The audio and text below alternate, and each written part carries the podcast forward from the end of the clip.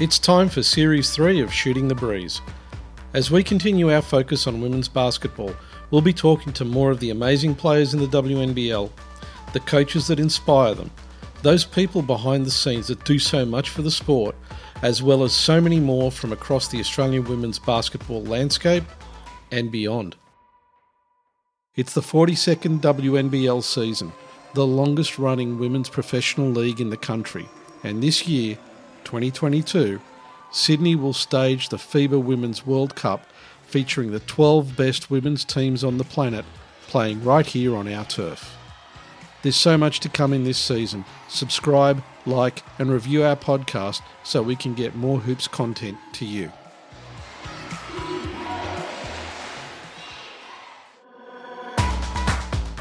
We want to welcome on board the Island Pacific Soap Company as our first commercial partner.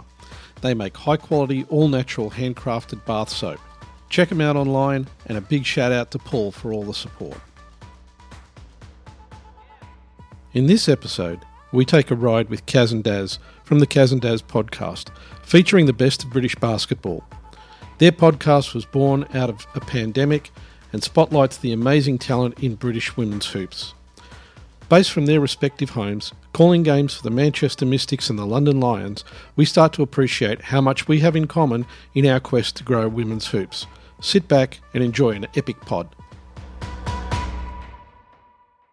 Welcome to Shooting the Breeze. Joining Jacinta Govind and myself today, it's Kaz and Daz from the UK from the Kaz and Daz Show, a podcast all about women's hoops in the UK.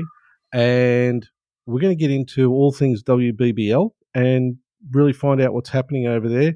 And we promise we're not going to talk about the Ashes. Well, too much anyway. Guys, thanks for joining us. Okay, starting off, do you want to give us a bit of a rundown on your show and what you guys do and your background so our listeners can get an idea of what's happening in the UK basketball scene and how you're approaching it? Firstly, hi, I'm Daz. Thank you so much for having us on. Just really, really uh, appreciate the opportunity talk to you guys. We've been all throughout the lockdown doing a podcast about. Now we started off doing about the WNBA over in America, and then at the end of that season, Kaz and I, who we've never met in person, We've been in the same building one time, but we've never actually physically met and interacted. We had so much fun working together as part of a wider team where we continued the Kaz and Daz show. And this became uh, looking at women's basketball in the WBBL, which is our top tier, in WNBL, uh, which is our uh, England's top tier, and uh, more generally around the world. Like Kaz will be able to tell you more about her stat line of the week.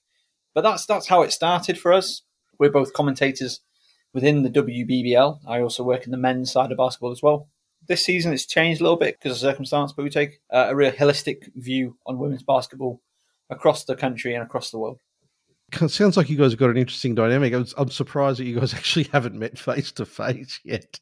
Yeah, it, it, it's crazy. I've met one of uh, Darren's very good friends in person before. He's had the chance to meet me as well, which was quite a quite an amusing story. But no, it, has been great. I guess we were kind of put in touch by a mutual friend, weren't we? Adam Masters that does has a clothing company up here in Manchester where I'm based, um, and he does a commentary with me for the Manchester Mystics games in the WBBL, and we also do commentary for the the men's Division One, which is NBL Division Two um, over here. So through a mutual friend, we've kind of got to got to share our love of women's basketball and just chat about it on a, a, weekly basis all through lockdown, which has been great. It was great for me. It was a great thing to pass the time as well.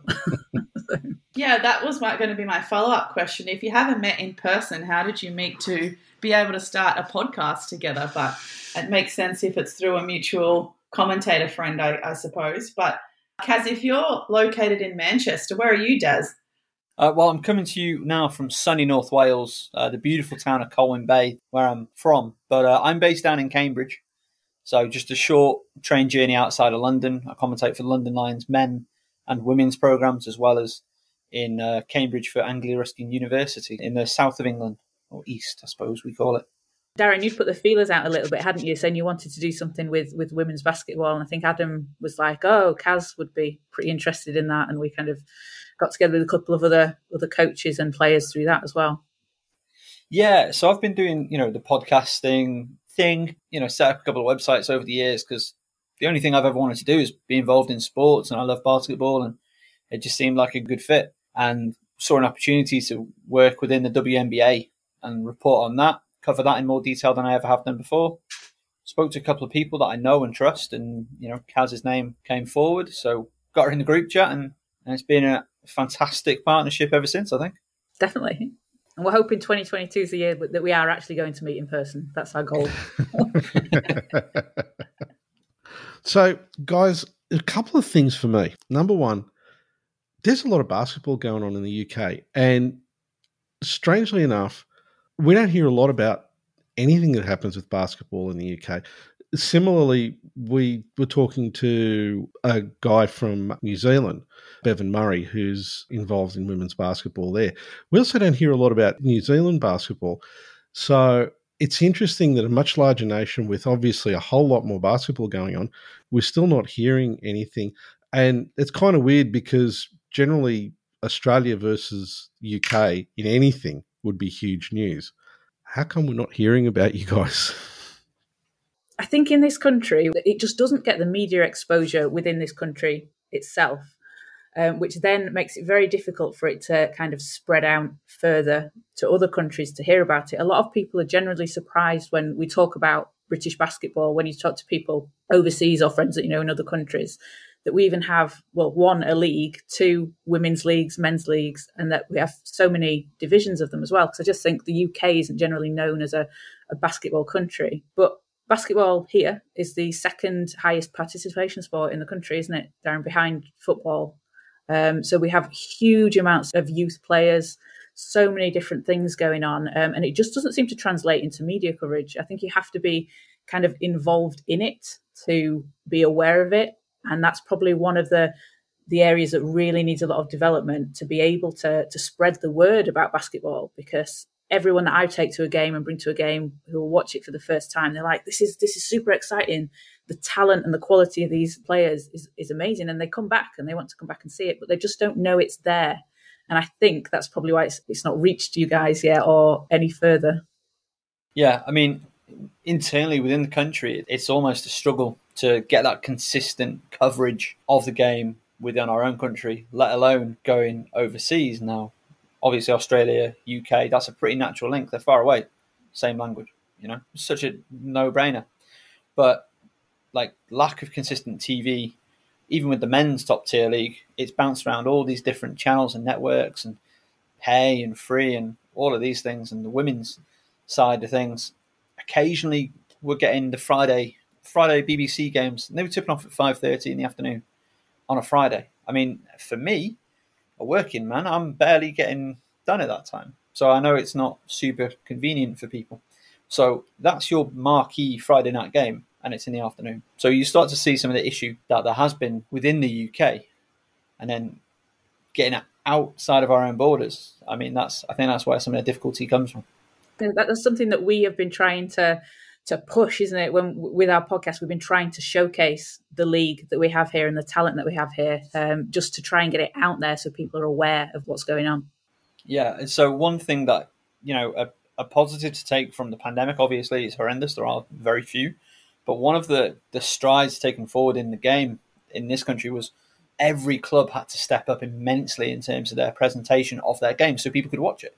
So streaming became a much more regular thing when I started doing the streaming with Anglia Ruskin, who are like a Division One team, let's say, well they are. it was just audio only, and then it was like Facebook stream, so it wasn't amazing quality. And then all of a sudden, pandemic, everything got better in terms of being able to watch every single game that was happening, which made things a lot easier.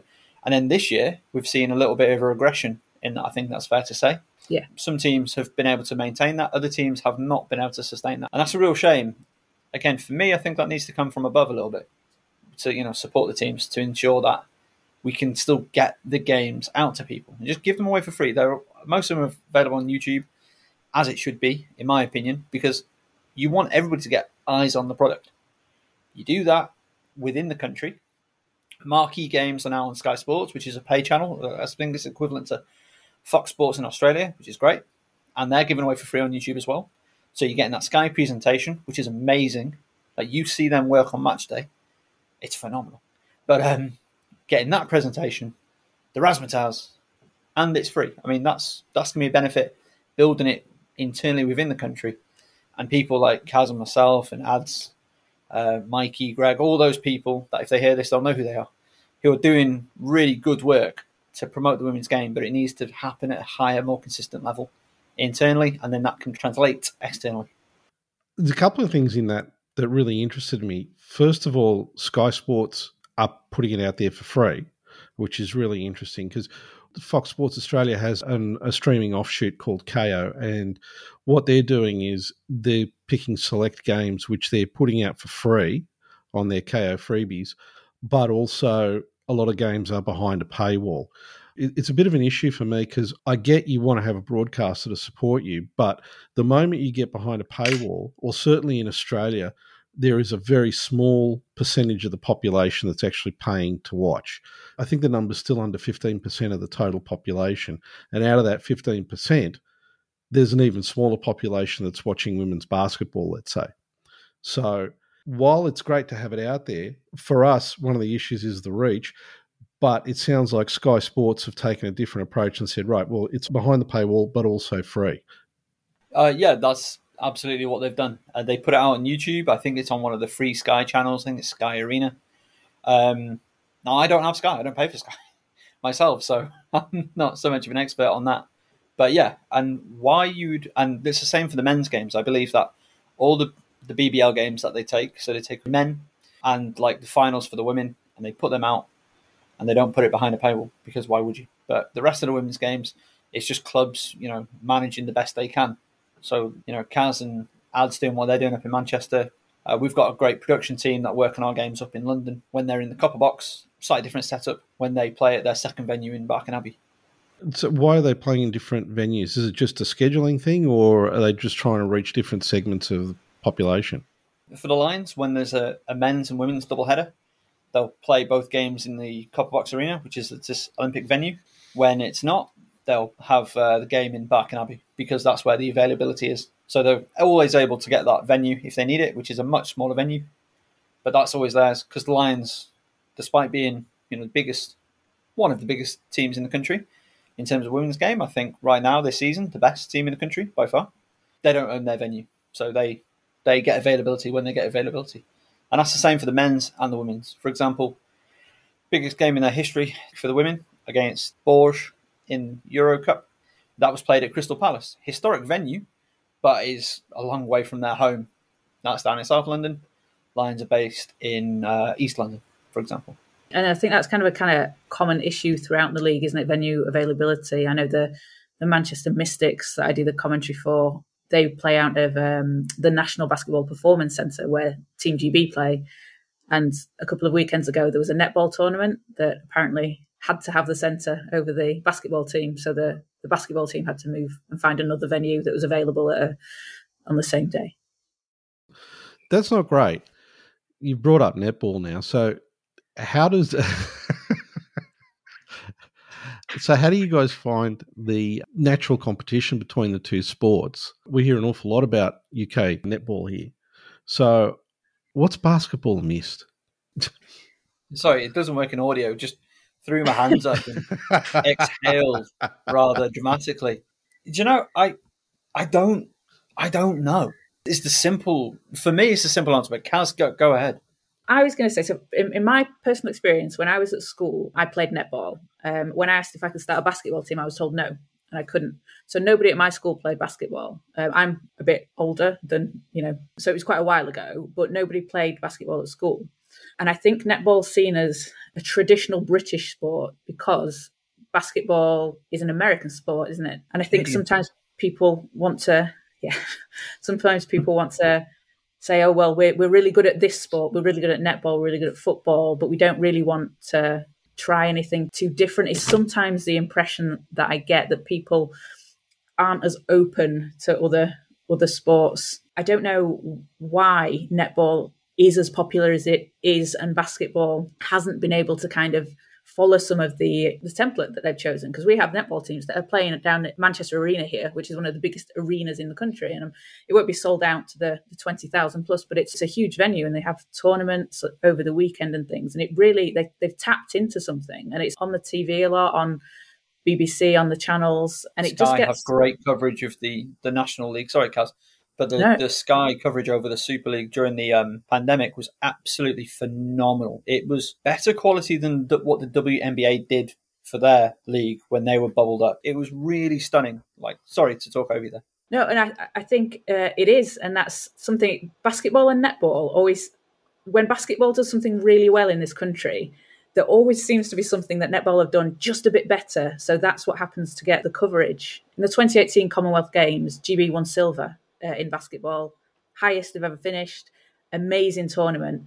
And all I saw of the coverage, which is a wonderful, fantastic story in itself, was Jamell Anderson proposed to his girlfriend who played for the women's team. And that was the coverage. And it was an amazing beautiful story.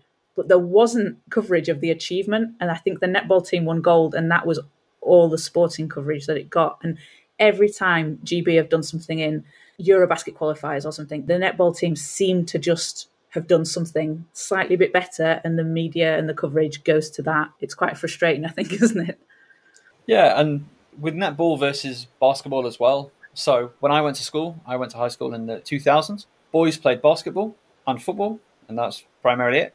And girls would play netball and field hockey. Oh, and of course we played rugby because you know Wales. So that was it. Like if a girl wanted to throw a ball through a hoop, they'd be out there playing netball rather than having the opportunity to play basketball.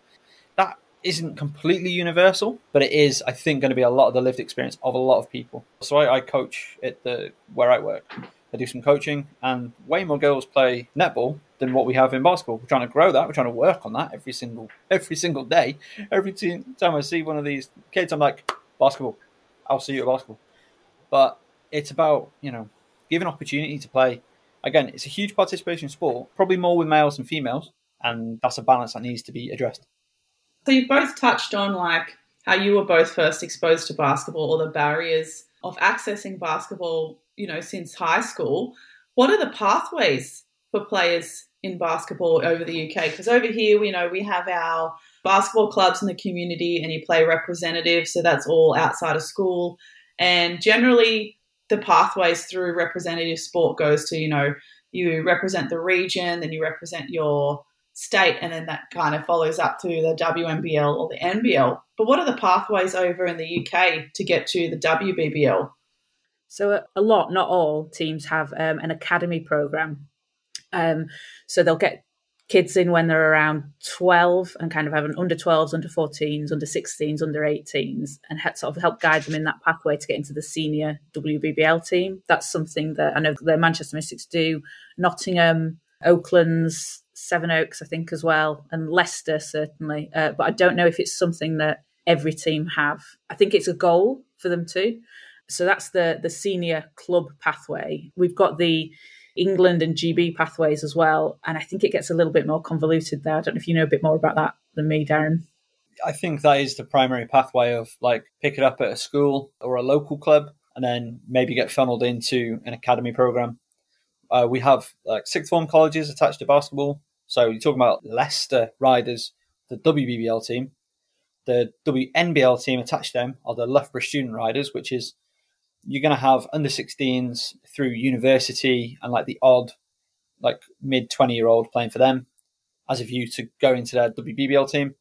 And below them, you've also got the academies like um, Charnwood would be the Loughborough Leicester route. So you've got a the ideal that they would like is you go to their like sixth form college from like 16 to 18, 19, then maybe onto their university, or if you're particularly good, like Holly Winterburn was, go to America and go to a top flight university there, and or go through and play with their WBBL program. So the pathways are, are there. They're becoming much more uh, formalized. I think that's been a lot of talk from the league over the last couple of years. But generally, I think that's how it works. And then you have the representation for playing for your region or your county, and then playing the youth levels for England up to 16, and then GB upwards.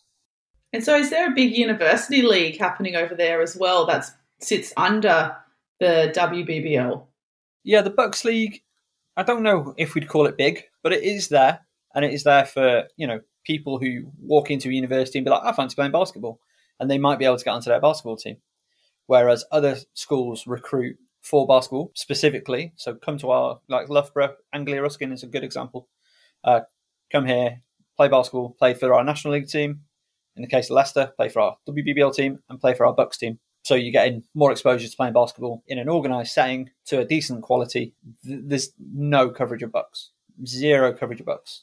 I will go and watch BUCS games for fun when I have chance, but that's literally it. You might see the BUCS organisation, so it's the like British University College of Sport. I think that's what it stands for. They will send out their end of year results for sports, but it's across like every sport that gets played in college or universities.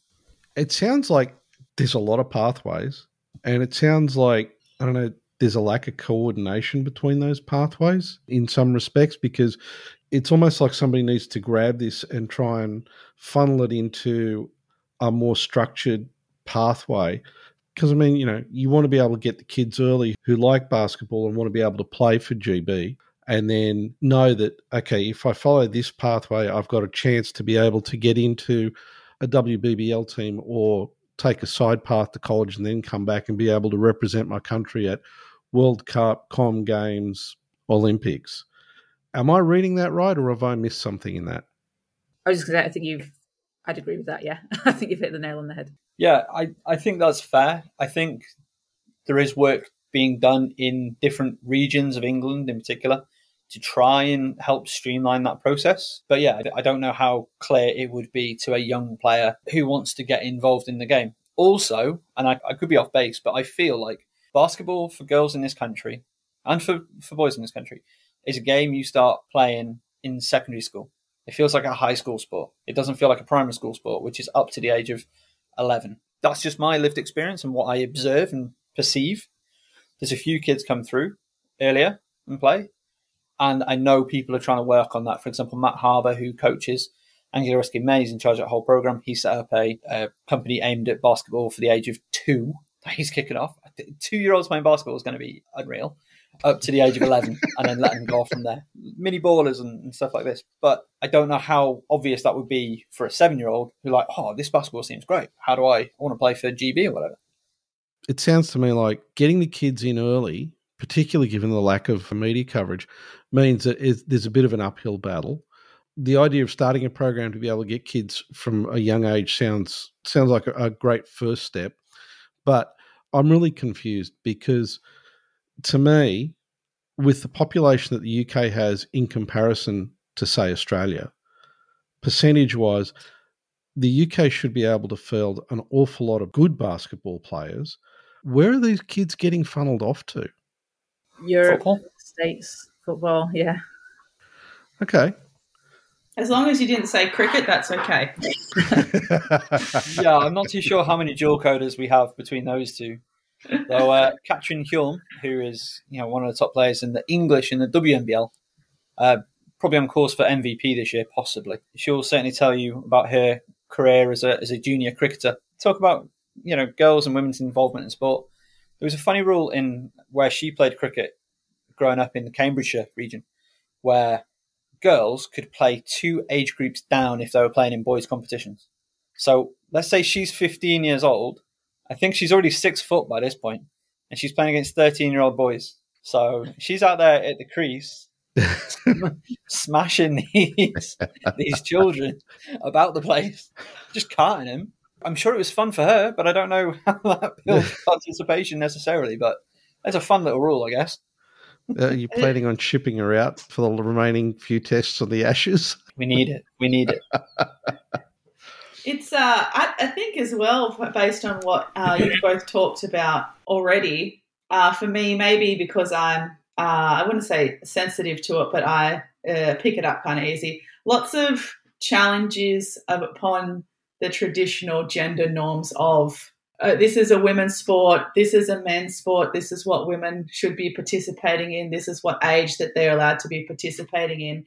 Lots of those things popping up, like you said before, Kaz, you know, the whole uh, focus on netball and having netball more accessible for uh, young girls, you know, through school and stuff. And typically, I even see it over here in Australia that netball is seen as the more feminine sport than basketball, and therefore it's more ladylike and more appropriate for young girls to start participating in. Um, so I wonder if a lot of those underlying traditional gender constructs are still uh, perhaps unconsciously informing some decisions about how accessible basketball is or the pathways or why, like Paul said, you have such a the population density translating into participation and media coverage doesn't add up.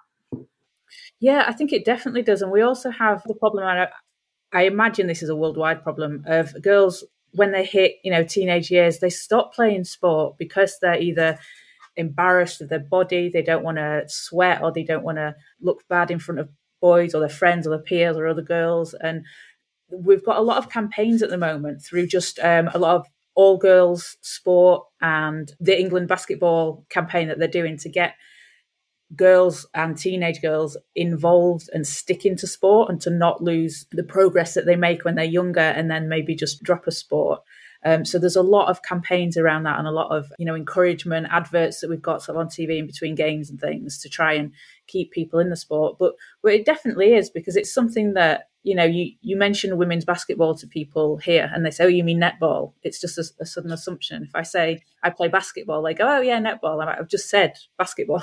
it's it's not netball, but I, it definitely plays into it and women's sport is getting more coverage as we're you know slowly slowly getting there. Uh, women's football here has been had quite a, a boost in the last few years, but it just seems as a whole it's behind. And until it's kind of given the you know the equal coverage and I don't mean I don't want to get too far into it, but the the pay and the conditions and things that players are going through, women can't take it as a professional job in some sports because the pay is just not there. If you have to support yourself with a, a part time job as well as being a professional football player, professional basketball player, you can never excel to your absolute peak if you can't spend that time training. And I think there's just so much, it's a worldwide problem and it's something that needs to be caught up, but it's definitely still a lot of archaic gender structures in place. Yeah, in the WNBL, I think two years ago, uh, agreed to um, increase the salary for the development players, at least for each team, uh, has to be at a, a particular base salary. So for some context, so uh, I also went to school during the 90s and 2000s. So I only finished school in 2003. So I went through and got into basketball early 90s. I was lucky I was introduced to basketball during primary school. So I started a lot earlier. Um, but by the time I played one season of WNBL, 2007, 2008, as a development player, my kind of payment was that I got a pair of shoes. That was that was all at the time. You know, I still had uniforms and all that stuff covered. The times I went on a couple of road trips, obviously that was covered. But when I compared myself to a development player in an NBL team, it, they were getting 30k, and I got a new pair of shoes covered. So that was wow. kind of the yeah, that was massive difference. So I know that the WNBL are trying to make strides to make sure that at least the development players are paid a bit better so they can make it their their life's work, as you were talking about. But interestingly, uh, a player from the Melbourne Boomers, who's named Rachel Brewster, has just done an article saying exactly what you said, Kaz the balance of being a professional female athlete and still having to do a full time job. And I think the story for me I mean, it's a story that's been told before, so not to invalidate the story, but it's an important story to keep telling. But for me, having played 2007, and that was still the story for our highest paid players then, and for it to still be the story now, it's uh, it's getting a bit tiresome. Yeah, in, a sense it, it, that something needs to change. Yeah, we need to make some progress. I mean, we had we had a player last season for Manchester. Uh, she was a social worker as her day job. She commuted from Sheffield to Manchester, which is probably an hour, hour and a half drive to come to practice. And she was a, a new mum. Uh, her baby was born during lockdown, and how she balanced the three, I, I, I don't know. You would see her at half time on court looking after her baby, and then just going back to play, and then she'd go to work. It's incredible to see, and yeah, how she juggled all of that on top of playing one of her best seasons actually she's been in the league a long time and she was you know she was still producing it's incredible to see wow that's amazing yeah. that's awesome I was already like, wow, the commute. And then he said, oh, and then he threw in a baby in there. And I was like, geez. That's some superhuman powers. It, it is. It is. Following on on this, do you guys in your top league, do you have a salary cap that's applied to the teams?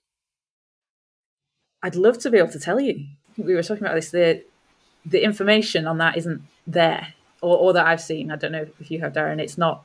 It's not something that's spoken about or mentioned. No, the transparency of uh, the financials with women's basketball in this country are we don't know.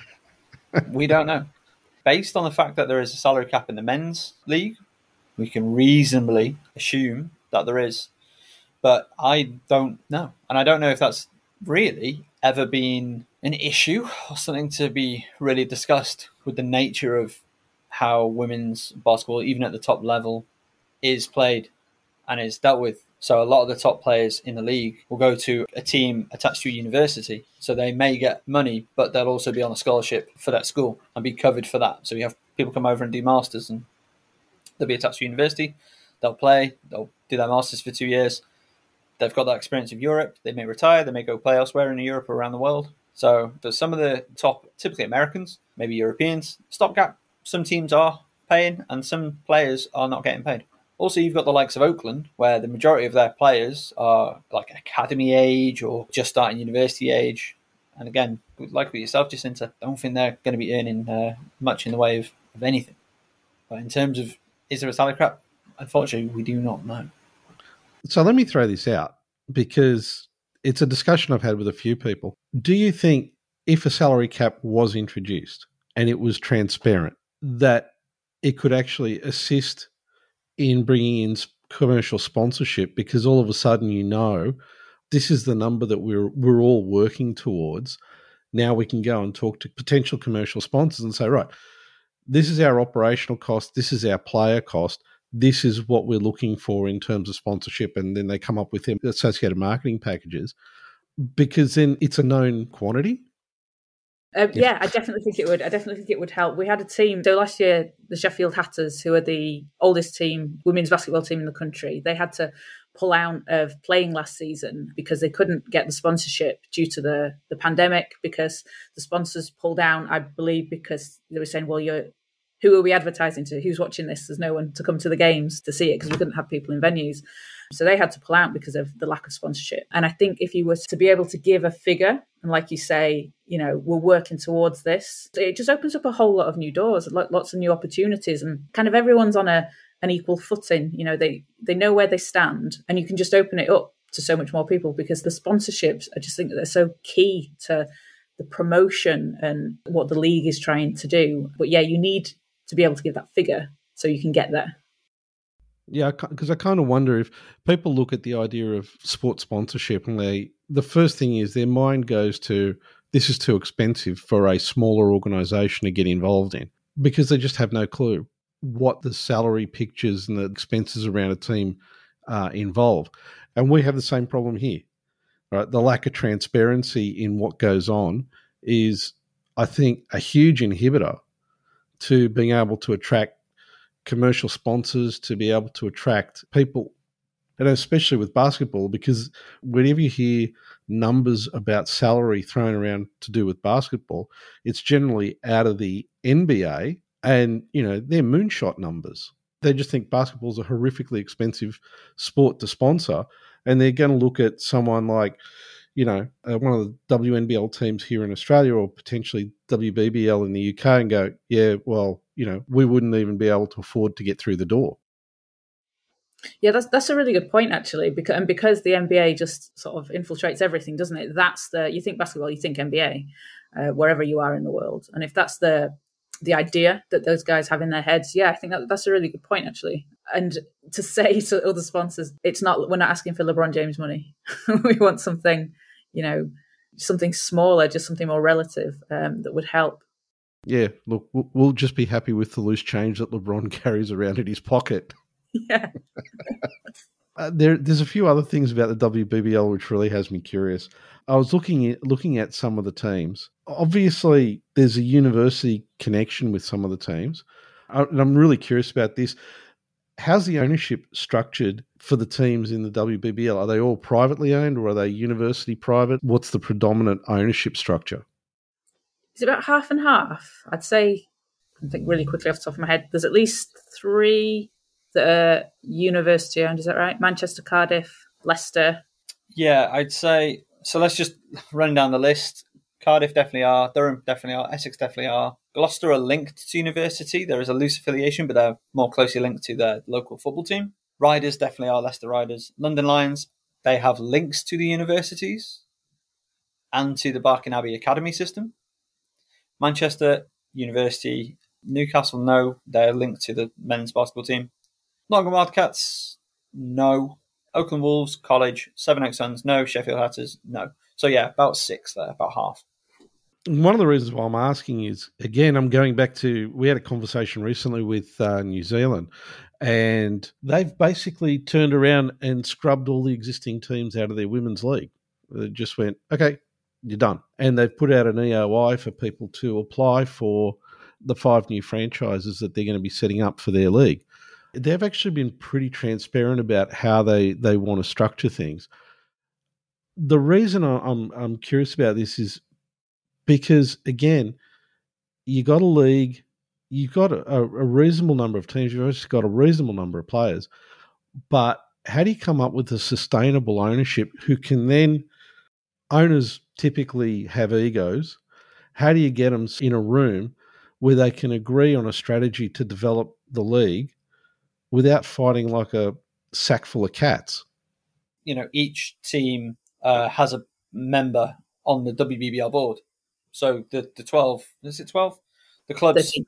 they all thirteen. Sorry, they all have a member on the board, and that's that's how that that runs. And they seem since the league's come into to existence seven years ago, it's been pretty stable. We've only had two uh, clubs come for a bit and then drop out, and we've had new clubs join. So they must be doing something relatively right in the board. But it's interesting looking at the breakdown of who the board members are. For some teams, it's their head coach. Other teams, it's somebody higher up in their organisation. And in the case of the riders, again, it's it's Russell Evanston who is in charge of the whole riders organisation, men, women, university team, college teams as well. Sorry, I don't know if that answers your question. I don't think it does, but it's a little side note. That's interesting. I suppose if I'm I'm looking at the like our local competition, I think what you end up having is everybody, particularly where you've got private ownership, you end up having a lot of really rich guys who've a team. They've all got their own opinion on how everything should be run. And it's very hard to get people like that to compromise because basically they've got to where they are on the grounds of not compromising on their vision. That's why I was curious about how it operates over there. Yeah, because all you need is a, is a couple of really strong willed, very loud individuals in a room like that. And then the things can get, I don't know, heated, things can get railroaded as it becomes a matter of sheer will of trying to get an, a specific outcome. I think I can't claim to have been in the meetings. It turns out we have spoken to more of the board members than possibly we realised. But um, looking at the list, two names step out to me in particular Steph Collins, uh, who represents Cardiff, Cardiff's coach, and Betty Codona from Sheffield Hatters, who is like this legendary force in women's basketball in this country. Uh, Kaz will be able to talk more about her, but you know, it's it's just interesting to me that the makeup of it. It's it's a lot of coaches, and it's a lot of coaches who've spent their whole lives, coaching lives, in the women's game. So I don't know how well that is going to help avoid the situation that you're talking about. I'm looking at this list. I'm not seeing a bunch of hard-blooded business people. I'm seeing people who've worked within women's basketball for most of their lives, if not you know their whole careers. So I don't know if that helps because again, I look at the WBBL and it always plays second fiddle to the BBL, the men's competition in this country. But it, it feels just secure. Is is that fair to say, Kaz? Yeah, yeah. It's very very consistent, stable. Yeah, stable. I mean, I'll throw this one over to Jacinta because one of the things that has been a bit of an issue for us in the WNBL is the financial stability of the league and also the number of clubs that have come in and dropped out over the history of the league. It's actually a pretty big number. You've been inside the league, so maybe you might be able to give us your ideas on that one. Well, essentially, um, I mean, what I know is is still kind of limited as well. Like I haven't worked in a club close enough to understand the real ins and outs of finances and things like that. But definitely in the history, so uh, our WNBL uh, is the longest running women's professional league in Australia. So it's been going for 42, 43 years now. Yeah, in that 40 years, I mean, it did start in the in Victoria, so a bit of basketball history for Australia as well. A, a lot of basketball started in Victoria. Um, so Melbourne being one of the big basketball hubs. So if you ever play at a state level when you play against Vic Metro, that's the standard you're going for because Vic Metro tend to win nearly lots of the junior tournaments. Uh, but basically started there, and that's where it helped spawn the WNBL back in the day. So one of the big clubs that is still one of the big clubs in Victoria is the Nunawading Spectres. As the league has developed from there, so we've got you know our Sydney Flames team is that's where Paul and I ended up meeting because Paul was running the live stream for the Flames games and I randomly jumped on for the commentary.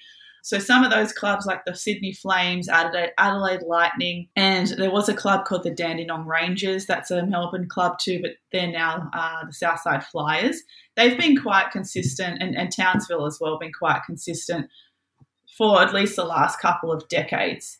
Um, but like Paul said, a lot of clubs have come in and out, and especially one that comes to mind being Logan, which is a Brisbane based club in Queensland. Logan being a, a, relatively successful and big club in Brisbane from the junior levels and the semi professional league that we now call NBL 1. They entered a, a, team into the WNBL and they were probably in the league about three, four years until that ended. But it's just because you need your junior, basically, you need your domestic program. So, domestic program being the social league where you just go and play with your friends uh, on a Tuesday night income from those domestic comps and from your juniors to fund the seniors.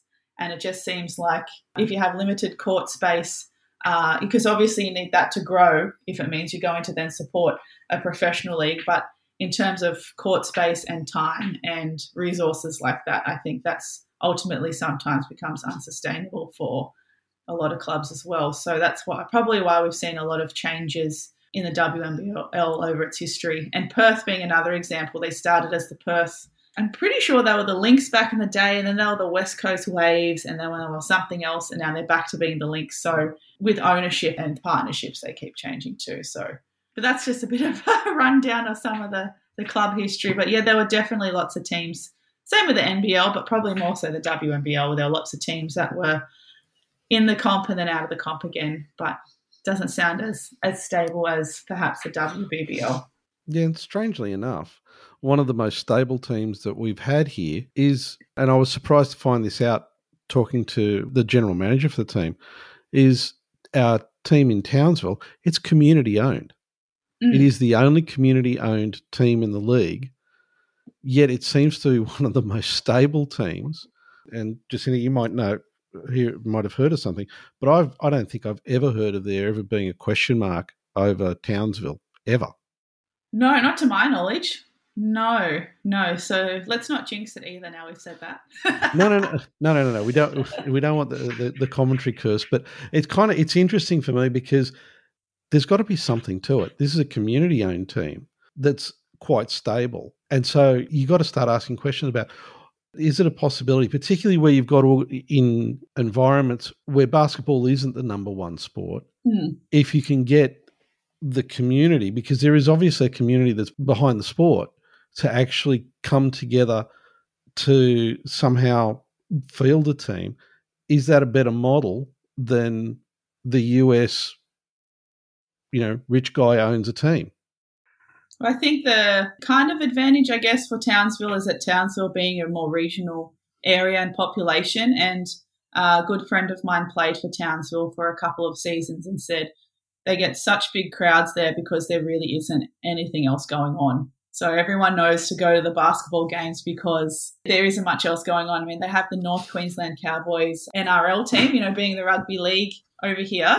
I saw Daz's expression when I said league, which is also our expression. But um, yeah, but essentially being a regional town where the whole town can kind of get behind it if there's nothing else going on. A couple of my friends also playing regional areas of Queensland and the NBL one and say the same thing. There's not much else going on. There's also big mining communities out there, so they've still got a bit of money to put towards something like that. Basketball's the one thing that's on and it's good, then people are going to go watch it. But yeah, you compare that to Sydney, where we're competing with uh, A League, at least two NRL teams, um, obviously competing with the men's NBL as well, it, it becomes a bit trickier. Yeah, I suppose one of the things that's been quite stark is both Sydney basketball teams are under common ownership. And look, there's a qualifier because of COVID as well.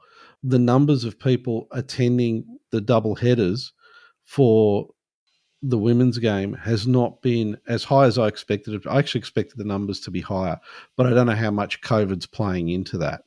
Who goes so, first? Which which games first? Typically, it's the women's game that's on first, the Flames, but there is one round this season where the women's game is on after the men. So it'll be interesting to see how that plays out. But like I said, you know, it's hard to gauge because COVID kind of gets thrown into the mix. And that's a week to week proposition. Yeah. My question to you is what's the gap between the end of one game and the tip time in the next game? Uh, for the double headers, I think it's about 30 to 35 minutes. Perfect. You know, so that they, Perfect yeah, so the game finishes, and it gives time just to get the, you know, whatever tidy up needs to happen, and then the men come out and start their warm up before the game. So, yeah. At the Lions, the turnover time is two hours. Oh, hey, why? Yeah, uh, I don't know. I can't speak to that, but women's game will tip at twelve. Men's game will tip at four. Oh, even in our uh, semi-pro leagues, uh, the times, yeah, the games run basically two hours after each other. So my home yeah. club, if we had the youth league on as well, and we had everyone playing at home the one Saturday, it would be twelve to four six. So you could just sit in the stadium and watch every home game and not have to go anywhere. It's, you could spend your whole day there if you wanted to, but yeah, so yeah, you don't know there. There's no kind of specified reason as to why there's a big the two hour gap between. I don't know. I don't know why. I mean, thinking about the clubs that could have the double headers, Newcastle Eagles, Leicester Riders. I don't know if they ever do or have. I, I, I look at Kazzy B. I can't. I'm just thinking now. I can't say I've ever seen that advertised because you no, because they would. Wouldn't so, You, you, think they would? yeah, yeah. Certainly, certainly Newcastle and Leicester, they own their venues, they own their gyms. So that puts them in a really privileged, but I mean, obviously they've earned it, but a really great position. They own their venue. They have that revenue. Like Newcastle, they have basketball going on in that place constantly. They've got central venue leagues for the kids and for, for young or you know, like like you were saying about your, your mates on a Tuesday night playing in this great venue, and then they've got the GB revenue because they've hosted a lot of GB games lately as well, which is awesome for them. Why aren't we seeing men than women or women than men. Personally, so my, my exposure to women's basketball in this country came about pretty late. It was when I was covering my first BBL playoff final, and before it was the WBBL game, and it was awesome.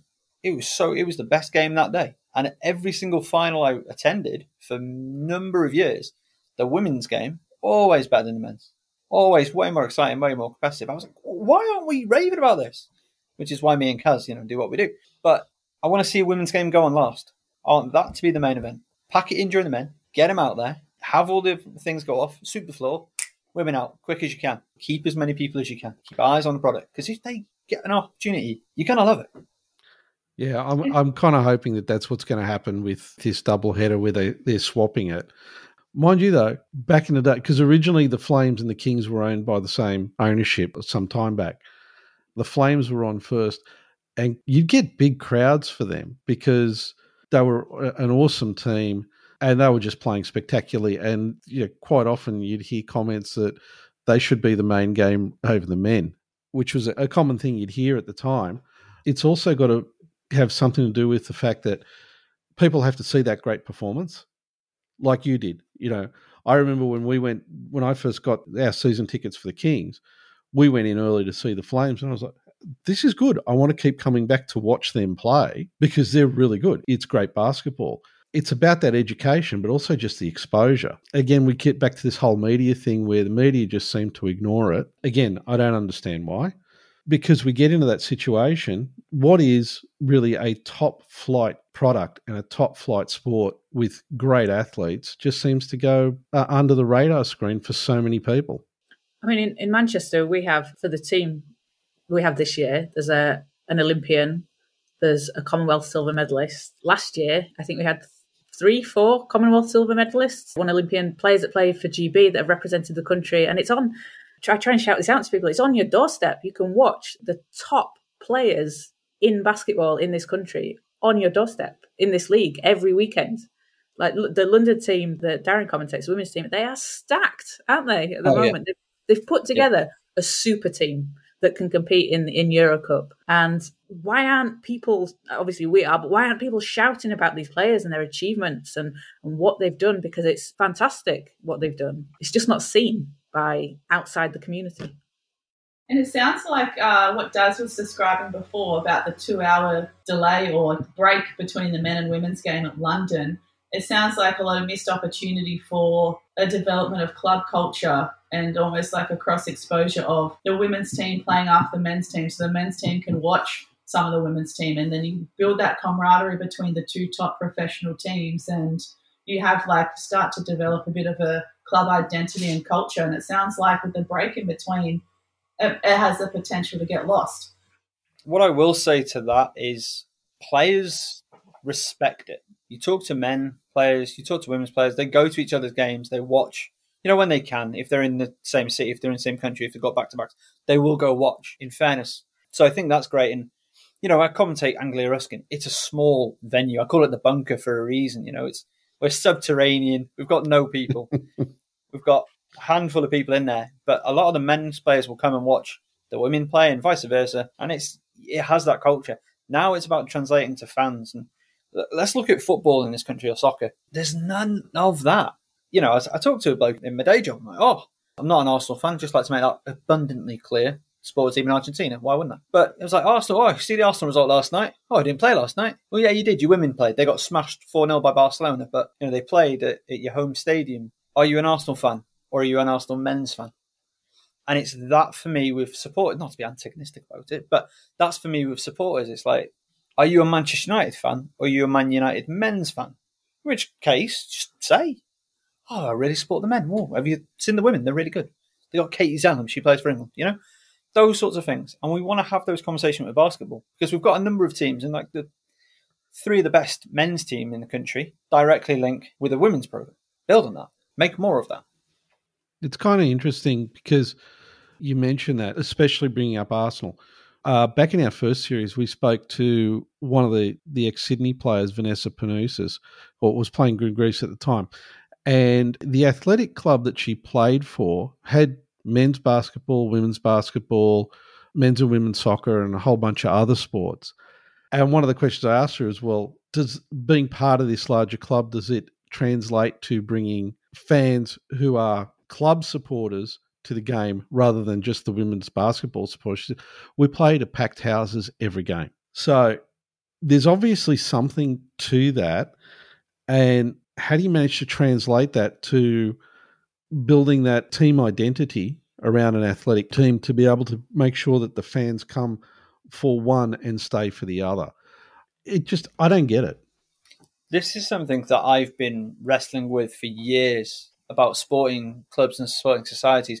We don't have that in the UK, really, which I don't really understand. So, talk about Greece. I, again, I made mention of it. I support a football team in Argentina. Why? doesn't really matter. But they've got a basketball team, so I support that basketball team. If somebody says, Who do you support? I say, I support Racing Club de Avellaneda. We've also got a women's football team. I was lucky enough to interview their captain, you know, so that's the football team I support, you know? So that's something, a culture that can be built up. There's only one team in this country that I can think of that's doing that, and it's Bristol with Bristol Sports. So they're one of their football teams uh, must be Bristol City, who are the best football team in Bristol. They play in the Championship, so second tier.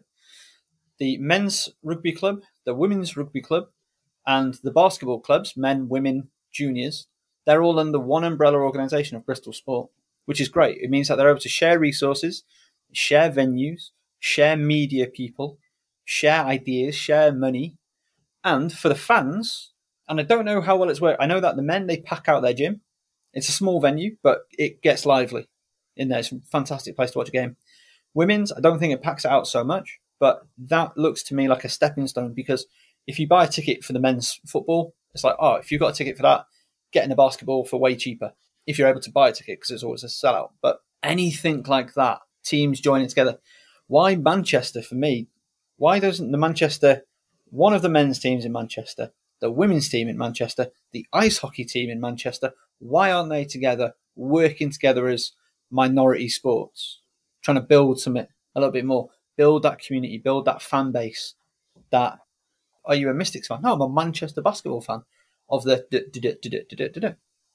Yeah, and you see, I think that sort of approach, particularly in some of the regional areas, I mean, like, say, Jacinta up on the Central Coast where you are, the trying to merge uh, sports like basketball with rugby league, but, you know, it's like get all those sports to be able to work together to be able to try and promote themselves amongst the community as you know we are central coast sports. Maybe that sort of approach would be able to work towards bringing more more eyeballs to the second tier sports. Let's face it there's i mean in australia it's rugby league afl cricket rugby then everybody else pretty much to be able to try and get eyeballs on the sports that just aren't getting those those views. And like you said, Daz, being able to get, you know, coordinated marketing, coordinated advertising, coordinated media coverage, then that will all help to try and build up and get the audience in. I think that's probably a better model when you're working as a second tier sport rather than trying to, you know, use that NBA structure, which is great if you're a primetime sport in the US, you've got your NBA, you've got your NFL, you've got baseball, and then after that, you know, hockey. That ownership structure seems to work in the US. I don't know, for me, it doesn't seem to translate as well to other countries. I don't even know how well it works in the US. I should have mentioned, of course, Gloucester as well. So apologies, Jay Marriott. Uh, Gloucester City Queens and Kings, they're the two basketball teams. They're also linked to their football club. So they are working together. Gloucester's football club is way down the order in terms of the ownership, I, I completely agree. Like the the one rich guy at the top with these franchises, we have a franchise system. It, it works on a district area. It seems to work, but the links need to be made, like you say. For me, I don't know if you agree, Darren, but something that I think would help with the links and that kind of push is I think we should have an American style commissioner of the league. I think there should be someone in charge of the league that is kind of accountable and says this is the direction that we're going to go in and kind of is that person that then brings everything together with a, a, roadmap as to what they want to do? Where, where does the league want to be in 5 10 15 years? I know not everyone's a fan of that but i think that that is something that would really help. I know the bbl are looking at that aren't they with the they've just had a an injection of cash as well at the moment and i think they've said they're looking at a commissioner style role. So I don't know if that'll filter down into the WBBL once that's established. Yeah, we've kind of had that, but kind of not in recent years. So try it. Why not? And Kaz, coming from Manchester, I mean, Manchester United putting Manchester on the sporting map, I suppose. It sounds like based on what based on what Daz said as well, you're competing with a lot of different other sports in Manchester too. So other than the obvious Manchester United, Manchester City franchises in Manchester, what are the other big sports happening in your city that uh, the Mystics need to compete with? Yeah, so, so, actually, just funnily enough, the Manchester United football team actually did have a basketball team in the 80s, and they were called the Manchester United Basketball Club. And the Mystics' current coach, Jeff Jones, used to play for them. So there was a connection at one point. But we've got the Manchester Storm, the ice hockey, which does really, really well. They sell out or close to a lot of their games. They're kind of out of out of the city centre uh, in Altrincham. They do a, do a lot. And again, like I said, we've got the, I think it's the Manchester Thunder is the netball team, obviously coming up against them as well. But yeah, there's always a lot going on in Manchester sporting wise. We've got rugby uh, in Salford just down the road as well. To me, it can it's so different as well. Is basketball? It's such a different sport that whilst it's competing for eyeballs and attention, it's so different that you can love your ice hockey and then go to the basketball game the next day as well. And it's just tapping into that. And I think that you get a lot of crossover sometimes with ice hockey and basketball here and in Sheffield, but people just don't know about it. And when they know about it, they sort of start to go to both. And it's just that initial tell people about it. People don't know about it, and it's it's incredibly frustrating. Sounds like the start of an underground partnership yeah. that you can start between the two, like what Paul was talking about before, that we can do on the coast. One of the other things that I feel gets in the way, and strangely it shouldn't, is the marketing people who should be out pushing and promoting hard, in some instances actually act as gatekeepers and make it harder like a, a, basketball club here and you get in contact with marketing and they just sort of go yep sure we'll get back to you on that and then it's crickets. You don't hear anything. You got to constantly be doing the chasing at which point you kind of go yeah you know what? There's all these other people that are more than happy to talk. Is that an issue that you guys find as well or not so much in the uk I mean, Kaz sources most of the people that we speak to, so I'm not entirely sure the, the the ways she goes about it. But I've not found that to be a major issue. But typically, I just go direct to you know the person, an individual at the club that I know or been put in touch with, rather than find out who their marketing person is. I'll try and find out who their head coach is, or, yeah. or a player, or or something to that effect. Uh, I'm not too sure your experience, Kaz. Yeah, I t- like you say, tend to just cut out the middleman, go straight to a player and, and, or a coach and speak to someone. But I think maybe the I don't want this to sound like a criticism because I know what teams are under the, the pressure they're up against and things, but I think some of the games, some of the um, the achievements could be marketed and pushed a bit better. The London Lions, so they're playing in Euro Cup this season. They had a an amazing one point win against Bourges just before Christmas, which is I don't know to my mind and what people have been saying that's the the most historic, greatest British women's basketball win ever in the history. Bourges were ranked first, London were 32. Yeah, it's a two leg aggregate, but what an amazing achievement. For me, I want the league and the club to be shouting about that, promoting it constantly every hour before the game. Afterwards, I want to see it on BBC. I want to see it in the local papers. I want there to be acknowledgement of the, this achievement and then get people interested for the next leg and do it like that. And I think sometimes that's where it falls down, that kind of marketing to it, because it's been gifted to you there. London have done this ridiculous thing that nobody, like Jo Leedham said afterwards, nobody expected them to do that. Nobody expected it. And it's the perfect underdog story, isn't it? And everybody loves an underdog story. Sell it. Absolutely sell it to people. And it, it just doesn't seem to be. How did London qualify to play in the Euro Cup? Is it a matter of just saying, hey, we want to play, or did they have to win the WBBL Premiership last year, or how does that work? Yeah, they won the WBBL and then they applied to play in the Euro Cup. They had to play a qualifier against uh, Gran Canaria, and even that was looking like, can they beat Gran Canaria? Because, you know, Spain, Gran Canaria, real deal. Oh, yeah. Wiped the floor with them at home, lost, but not so bad away and boom, they're into Eurocup. And the Lions women's team, uh, ten and zero at the moment. Uh, so having that in their story, making the Euro Cup with that historic win, it sounds like a really, really good heroic story that could be told, whether it be marketing purposes or just a heroic story that we need right now in the pandemic. And, and yeah, the, I mean, oh, go on. I was just going to, and Jo Leedham-Warner, who is an absolute GB legend, absolutely amazing player. So she now plays for London. She originally played for Bourges when she played in Europe. And did she win Euro League or Euro Cup, Darren? Was it? I have it as Euro Cup, but I'm told Euro League. But oh, so she's won a trophy with. She's won U- European competitions with them. With Bourges, and now she's with London, and then she's gone back and beaten her old team, and like she was the absolute star of that game. And that that in itself is just a cool little story as well there's a couple of interesting things there which you just triggered for me. How does the UK league work in terms of imports coming in? Do you have a lot of imports coming in? Where are they coming from? Or even if an English player plays for a European team, are they still considered an import? Because for the WNBL, we have a lot of New Zealand players playing in our league, I don't think they're considered an import. They're just kind of considered as a local player. With Brexit, Oh gosh! Uh, don't tell me Brexit influenced Oh, basketball no. as well.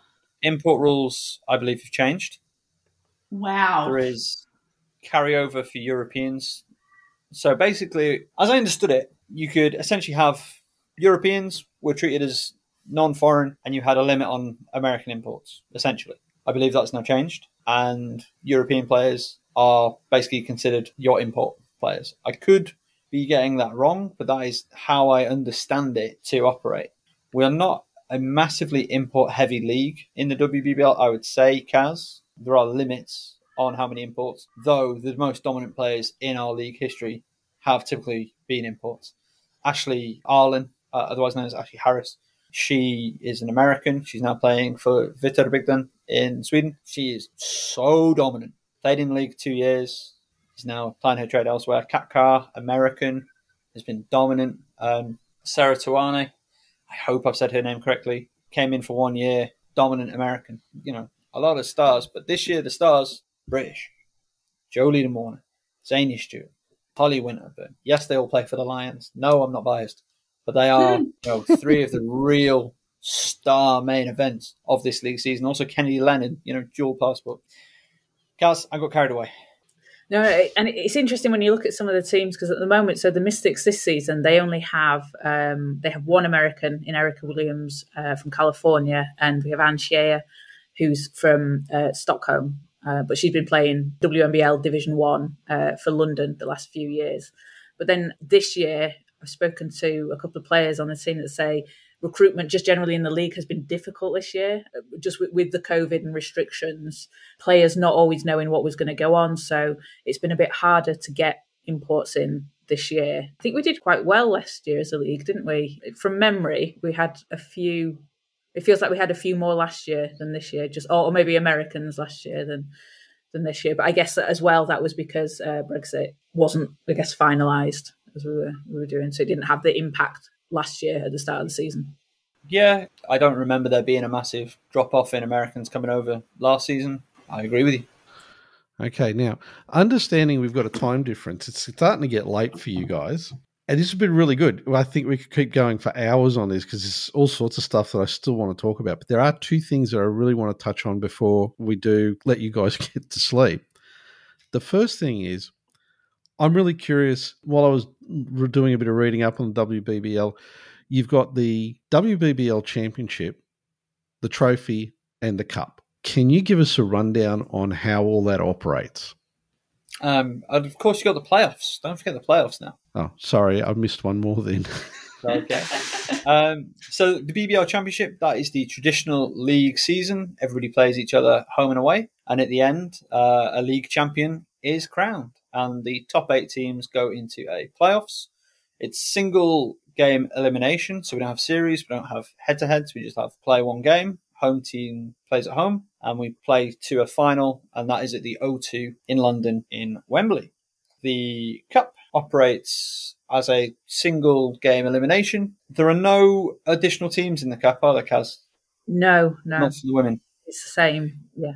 So again, one team will probably get a bye, and then it'll go through bracketed tournament right until the end. And the final for the cup is in Birmingham at the end of January. And the trophy, uh, oh, Kaz, you can explain the trophy a bit better than me.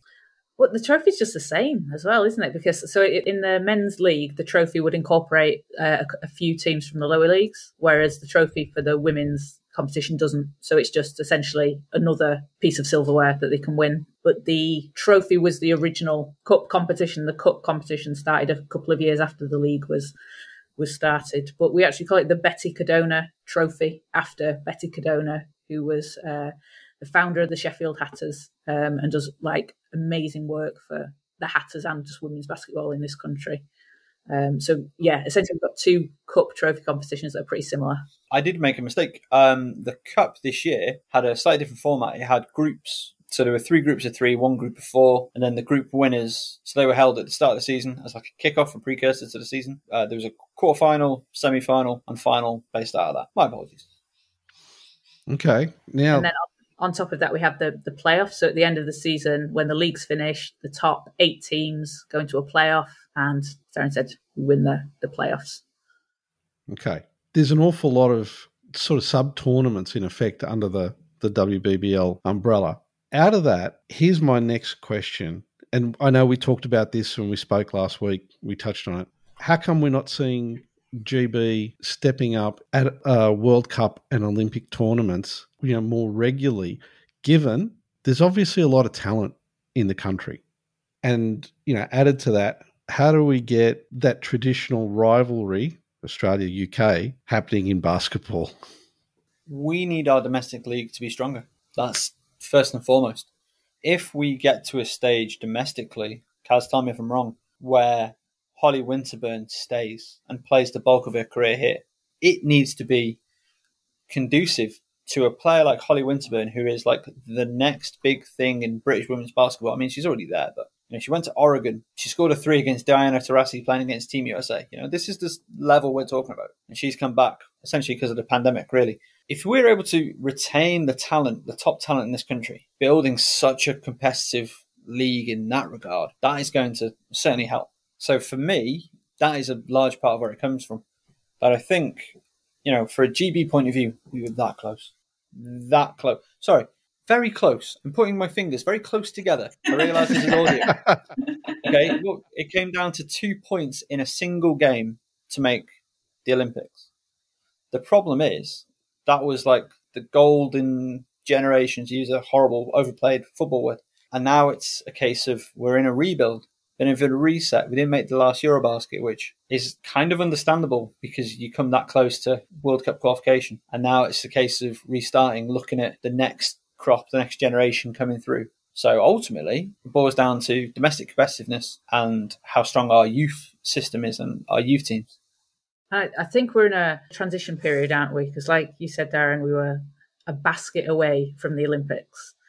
And a lot of the players that were playing on that team have played together for so long and they've achieved so much. And it's now kind of this handover to players like Holly Winterburn, to Shanice Beckford Norton, oh, um, and the younger players that are, are, coming in and changing a little bit how they played. So Shanice Beckford Norton, she represented um, GB at the three on three tournaments earlier this year as well, and she's playing for GB. She is just fast. She can just get to the basket. The way she moves and gets to the basket is incredible.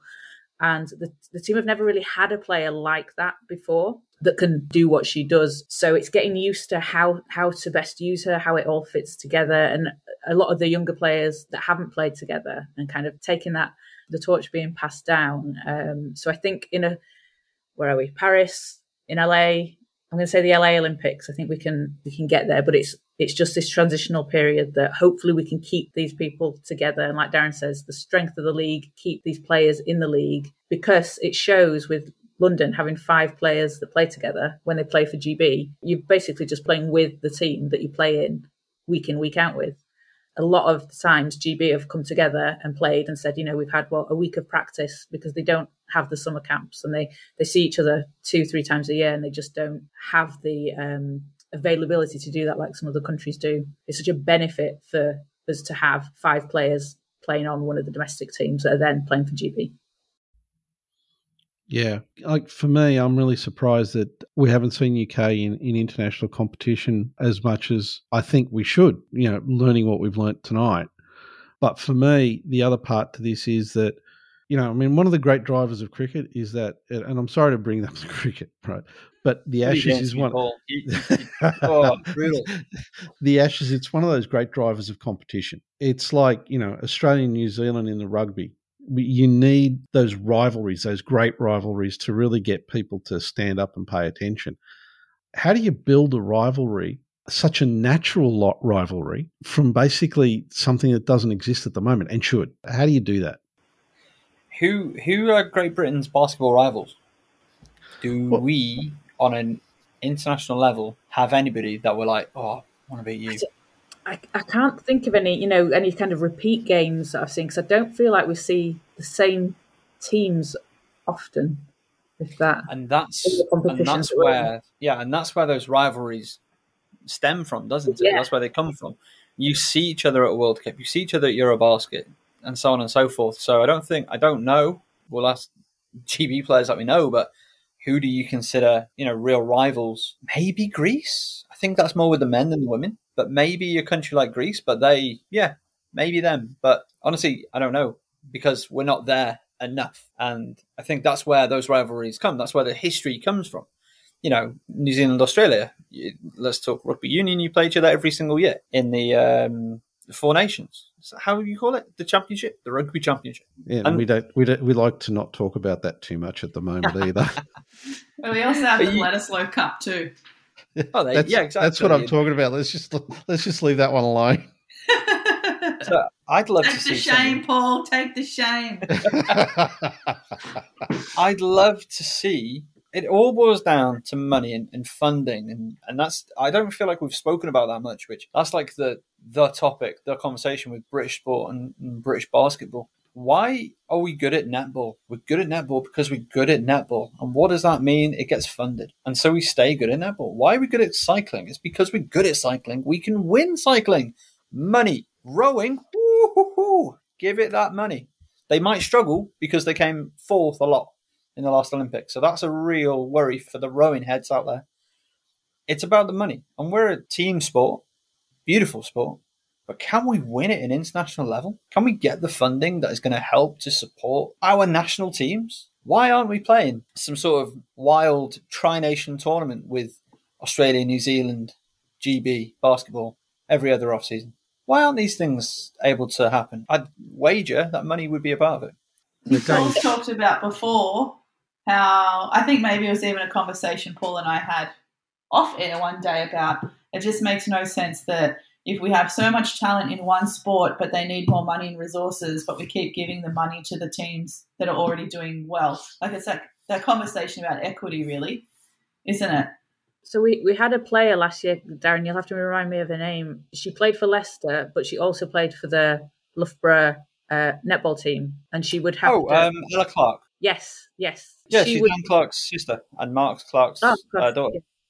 So she she would be playing for the WBBL team, but then she would also have her netball team to play as well. So obviously, if there was a clash, she's going to take the netball team game because I imagine she was paid decently, and that was always going to take precedent. And she was a, yeah. a, phenomenal player, wasn't she? But we've lost that phenomenal player to netball because it's better supported, better funded, and she could probably have a better career in netball at the moment. And netball's always going to be the priority there because it's supported like that, which is a waste if for basketball, not for netball. Yeah, we got the same problem here. Jacinta, how many have we got going? You know, dual coding with AFLW. Oh gosh, we've got a lot now. Yeah, yeah. So AF, I'm not sure, Kaz and Daz, if you're aware. So our Aussie oh, rules oh, yeah. professional league is AFL, and in the last few years we now have AFLW, which is a professional women's league. And I Let's think go the Dockers. Yeah, there you right. go, the Dockers. Hayley, Hayley Miller, she's got the captaincy. She's oh, it's Freo's time. We were robbed of our flag. COVID robbed us of our flag. Let's go. Hayley Miller's going to lead us to glory. You have uh, you Wait, might have a few of our listeners um, debate you on that, Daz. But, uh... I was getting up at five o'clock in the morning to watch those games. Like nobody was stopping us in 20, ooh, 20. Yeah, yeah, yeah, yeah. No, I completely railroaded you there, but no. I think the only answer I would have is that the only thing that could stop the Dockers that AFLW season was COVID. It took a yeah. pandemic. They were on track for an undefeated season, maybe. Um, but yeah, we've got lots of. I mean, we've seen it a lot with our young guys. Like, there's so many Australian juniors who would play in our emus, you know, junior Australian teams that would look like they're on the pathway to playing NBL and perhaps the Boomers, and then they go to AFL. Um, and we're seeing the same trend now that AFLW is more accessible and supported. Uh, so we have quite a few female athletes who have played, you know, college ball and Australian juniors, could easily play WNBL, but have chosen to play AFLW. And we've also got some players who are playing both. So Tessa Lavey, who plays for Bendigo Spirit, is actually playing both at the moment. Before, it used to work well where you could play one season of one and then go into the next season of the other. But COVID and, you know, having to modify schedules means that there's a bit more of a crossover. So similar situation where it sounds like you know the the AFL teams and the clubs are bigger and better supported and the funding and resources. I mean, we may as just well lose more players to, to AFL and AFLW in a similar way you were describing, Kaz, with netball. But what you were saying before, Daz, about it all comes down to money. The perfect example was when we interviewed Coach Liz Mills, who does the Kenyan men's national team. And I asked why Angola have been so good at basketball for so long in the Afro basketball. Because when else we, do we hear about Angola in the news? Yeah. Other than men's basketball. And she yeah. essentially said that they had a, a president for a really, really long time who really liked basketball and just put money into it. And then they do- they've dominated the Afro Basketball League for at least a decade. So, yeah. I mean, the, it's, it's a simple equation, right? yeah, it's well supported. Shout out to Nate Lucas, who was the, the physio for them for a World Cup couple of 2019. Yeah, the money, the support, the organisation, it all seemed to be there for Angolan basketball. That's what it needs. It needs money and support. Like the horror stories that you hear, I mean, it's pretty poor, really, what you've heard historically that GB men and women's players have had to do in terms of funding and, and, and nutrition and travel and, you know, coaches and, and assistants and physios not getting paid and voluntary and goodwill and, you know, having GB on the, on the resume and all these things. It's, it's, it's just poor historically. And it would be great to see that changing and that what needs to change is more of that funding to come in. Both government funding which it's the second largest participation sport. You look at where it is really popular. Manchester big city london big city birmingham sheffield bristol top 10 city in the country. These are where basketball thrives. Pump money into it. But also outside investment. And that's that's what i don't and, and paul you alluded to this from early I don't see the huge name sponsors involved in British basketball, and I don't understand why.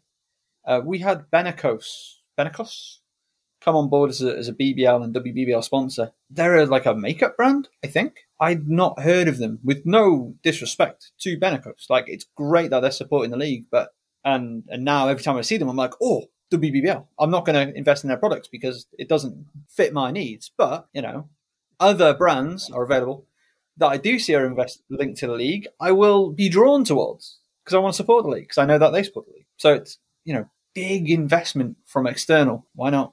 Why am I getting? Yeah. And I don't know. I can't answer that question. Yeah, it's it. I mean, for us here in Australia, it's, it's, a couple of things around it. But uh, to that point about the sponsorship, there was some research that was done by a group called True North. Uh, we had them on the podcast in series two, and one of the things that they said was that the engagement rate of fans to sponsors, particularly of women's sports, both men and women, is significantly higher than for men's sports. But also, then that means that there's a real there's a real economic advantage to getting involved with the second tier sports because your cost of entry is significantly lower than for the major sports.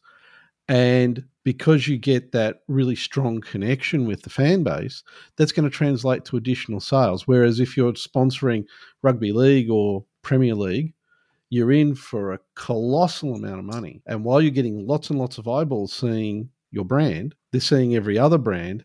And uh, is that actually converting to additional sales or additional revenue? Are, are you getting a return on your, your sponsorship dollar? And the other part to this is in terms of you know how funding is managed. That stupid model, which is basically let's go fund the sports that are successful, and we won't fund the unsuccessful sports until they get successful, and then we'll throw money at them. No, the successful sports have already got money coming their way. What you want to do is, if you want to really build that cross sectional sport base, you got to put money towards those teams that need it to be able to grow. And okay, yeah, you might have to stratify it and say, okay, here's our top teams. We're going to give them a little bit to, here's that second tier of sports, however you judge them. We're going to throw more money at them so that they can get further up the ladder. Out of whatever bucket of money we've got left, let's look at whatever sports are left and let's start throwing money at them so that we can get those up as well, uh, rather than you know what's basically a very it's a darwinian economic model which is if you get to be good on your own then we'll give you money but before that well you're on your own i understand it to an extent to a degree of why they do it i don't agree with it i know why they do it they do it because well if we've been seen to be good at a thing We continue to be good at the thing. We win the thing, and that makes GB look mint. Look at us, like look at look at the Olympic medal table. Look at the league table. How exciting! Wonderful. How good it is for all of these people. It's just not for me the right way to go about it at all. But now I'm starting to get a bit ranty and venty. Yeah, no, no. Look, we could rant on this one for another half hour easily. Guys, I realise it is getting very late for you. Really appreciate your time. Thanks so much for coming on the show. We definitely want to be checking back in on what's happening with the WBBL with you guys. When does the season finish? April the 20 something. okay, that's cool. So I suppose what we should try and do is check in with you guys for a much shorter podcast where we just sort of get a feel for what's happening in the WBBL with teams, ladders, performances of teams, and so on, so that we can start maybe getting a little bit more of the good word out here in Australia, and uh, so we can hear what's happening. And who knows, maybe some of our teams will poach some of your players. I mean, that sounds really good, and like it is second half of the season, things start to to heat up. We've got the unbeaten Lions and the unbeaten Sevenoaks Suns that first weekend back. So we've got a bit of a top of the table clash there as well. So definitely well, sounds good. Kaz and Daz, thanks so much for your time. Really appreciate it. It's been really interesting, a lot of fun, learned a lot. I can't wait to catch up with you guys again, and see what's happening in WBBL land. It's, it's been great. Thank you for having us. No worries. Yeah, massive thank you. And uh, we'll uh, we'll, we'll put the feelers out and get see if we can't repay the favour, get you on the Kaz and Daz show, and introduce our listeners to the goings on in Australia. No worries. Okay, guys, thanks for your time. Shooting the Breeze can be found on Apple Podcasts, Google Podcast, Spotify, and iHeartRadio. Don't forget to subscribe and share the podcast with all your friends.